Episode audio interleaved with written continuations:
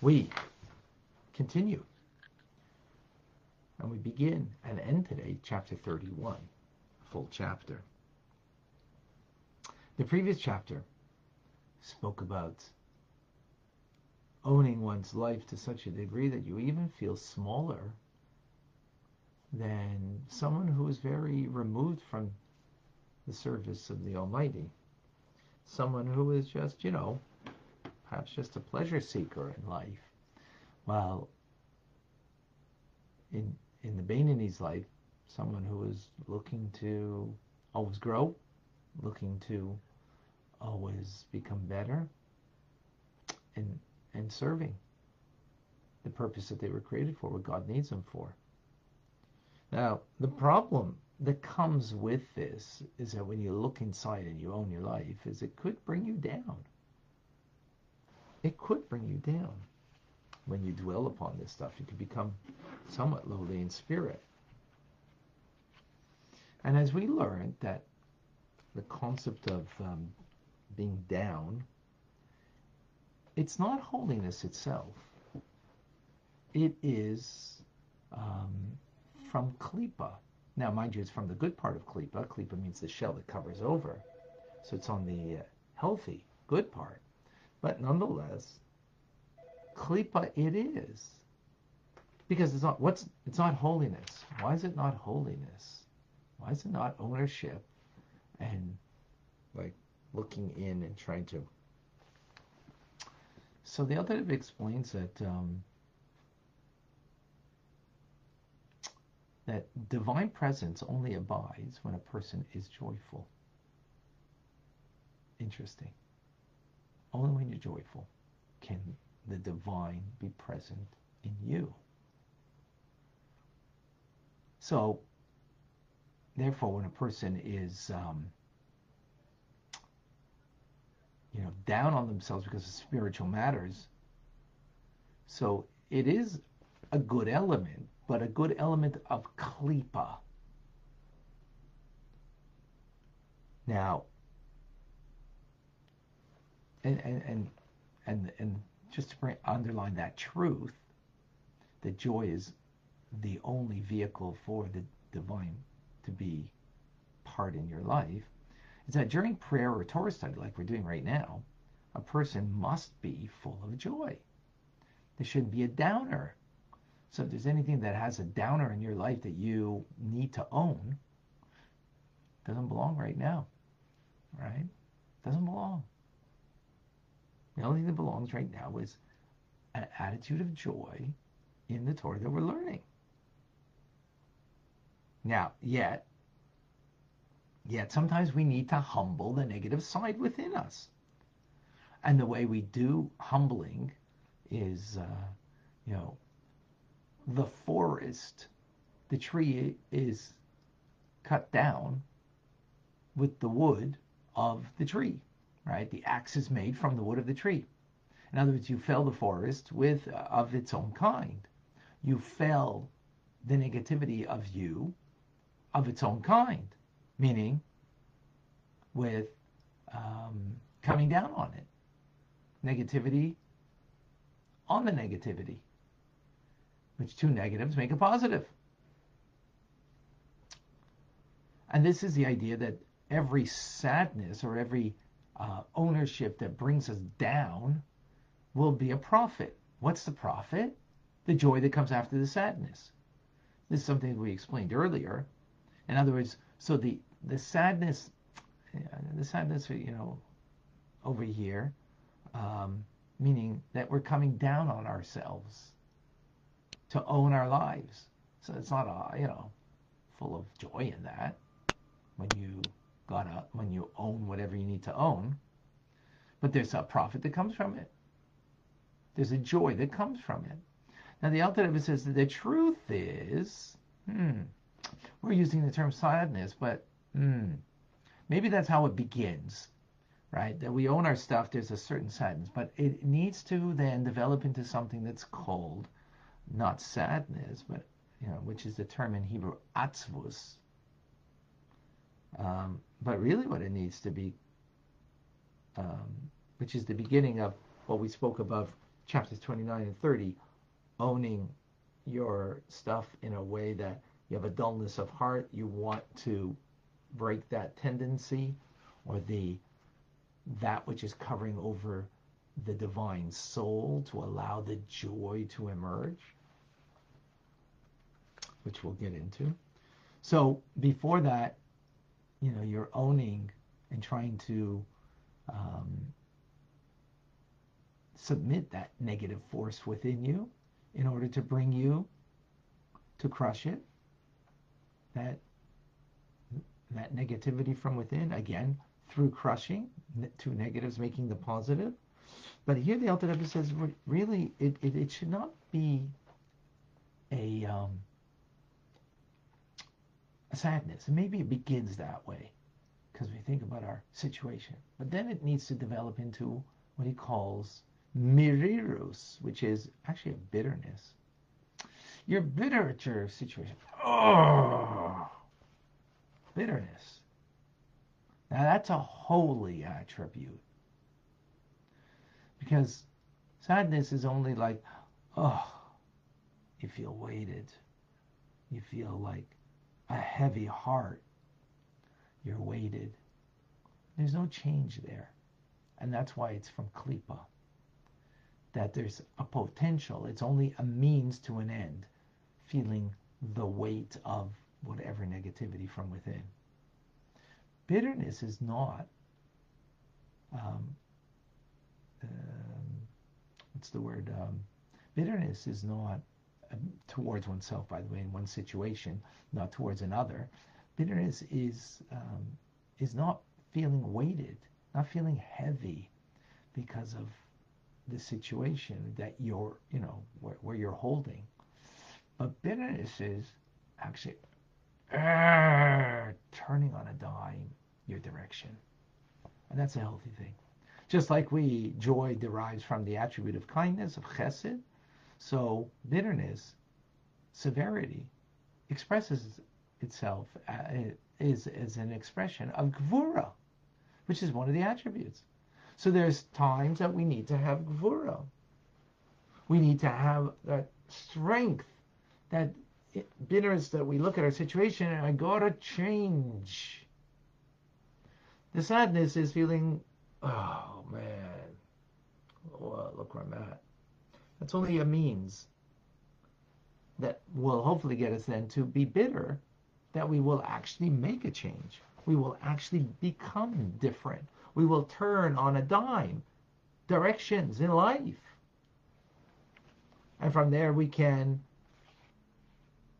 actually sweeten through gvura, through this uh, bitterness, we can sweeten the severities, if there's any severities that are in our lives to be a judgment, that we can sweeten it and can come out something with a good conclusion.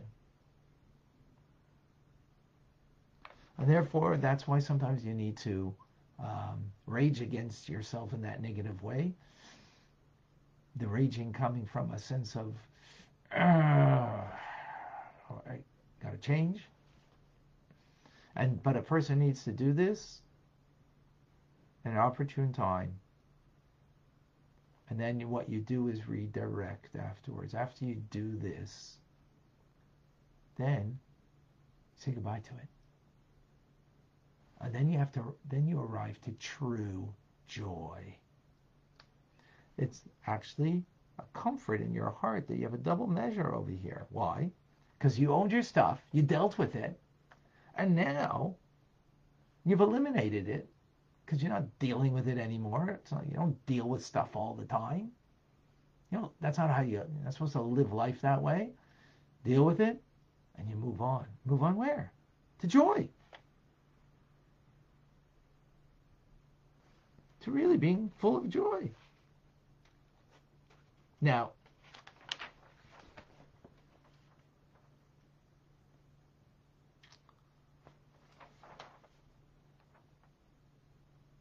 up how, what, what. So this is the conversation the Alter Rebbe gives that we can have in ourselves.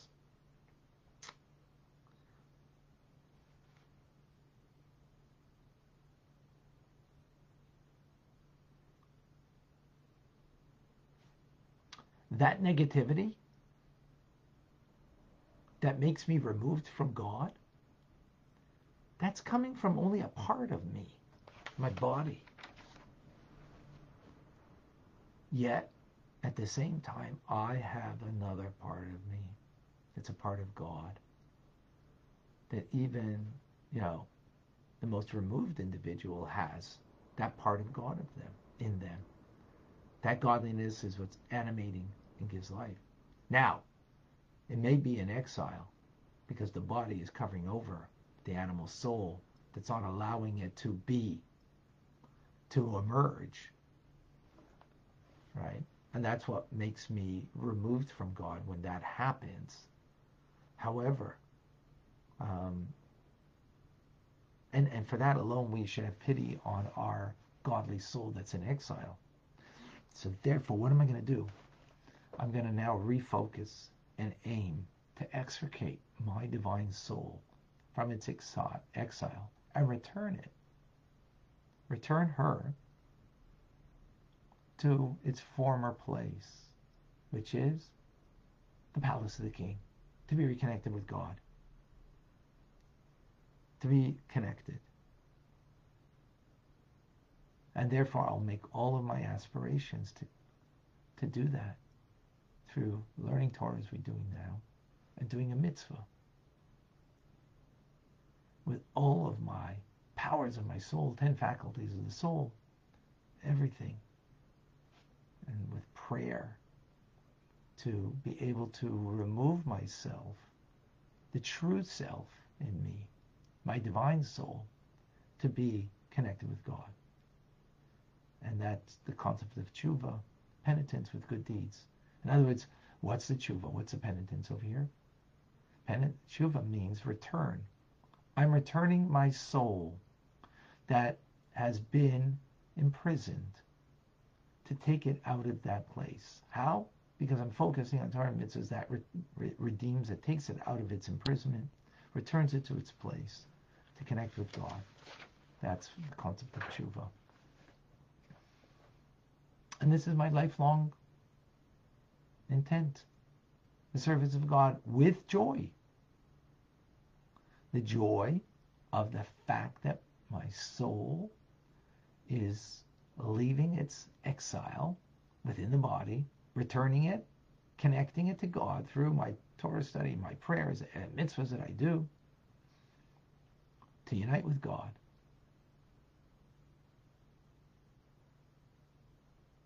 And that's what our sages say that one should engage in tshuva throughout their life, because this is the concept of tshuva, of return, returning from the place of um, exile, imprisonment, and just focusing in on doing that and free my soul.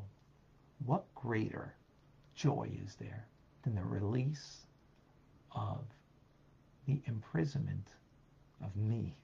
of that part of me, of the prince that's a captive, that has been subjugated to hard labor, turning a millstone in prison, covered with filth, and then you're released, brought free to the house of your father, the king. Wow.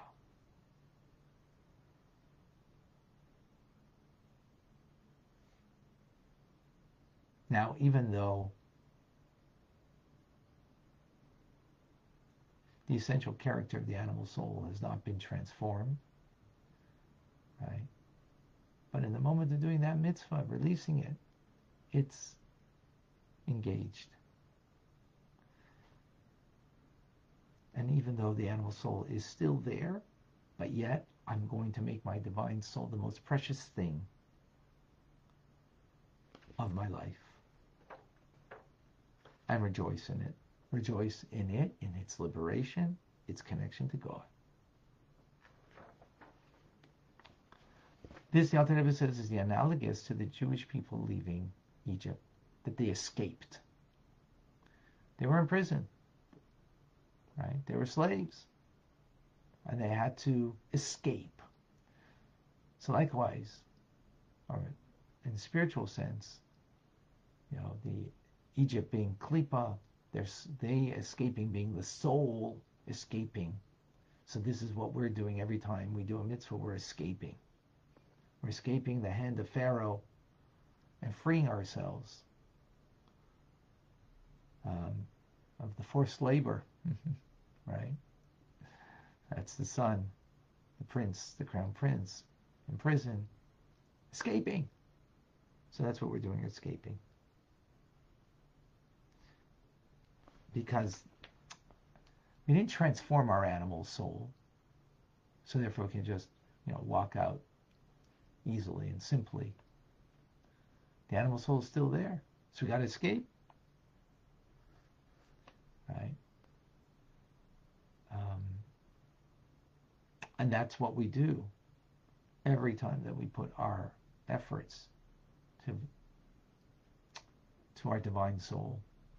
Have joy in it. Have joy in its release through doing another mitzvah.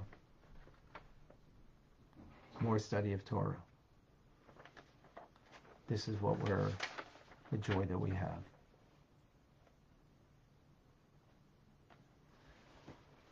They're downstairs. Uh, Gas Metropolitan. You want to check on them? They're downstairs. Oh, they left? Ooh. Yeah. ay. So,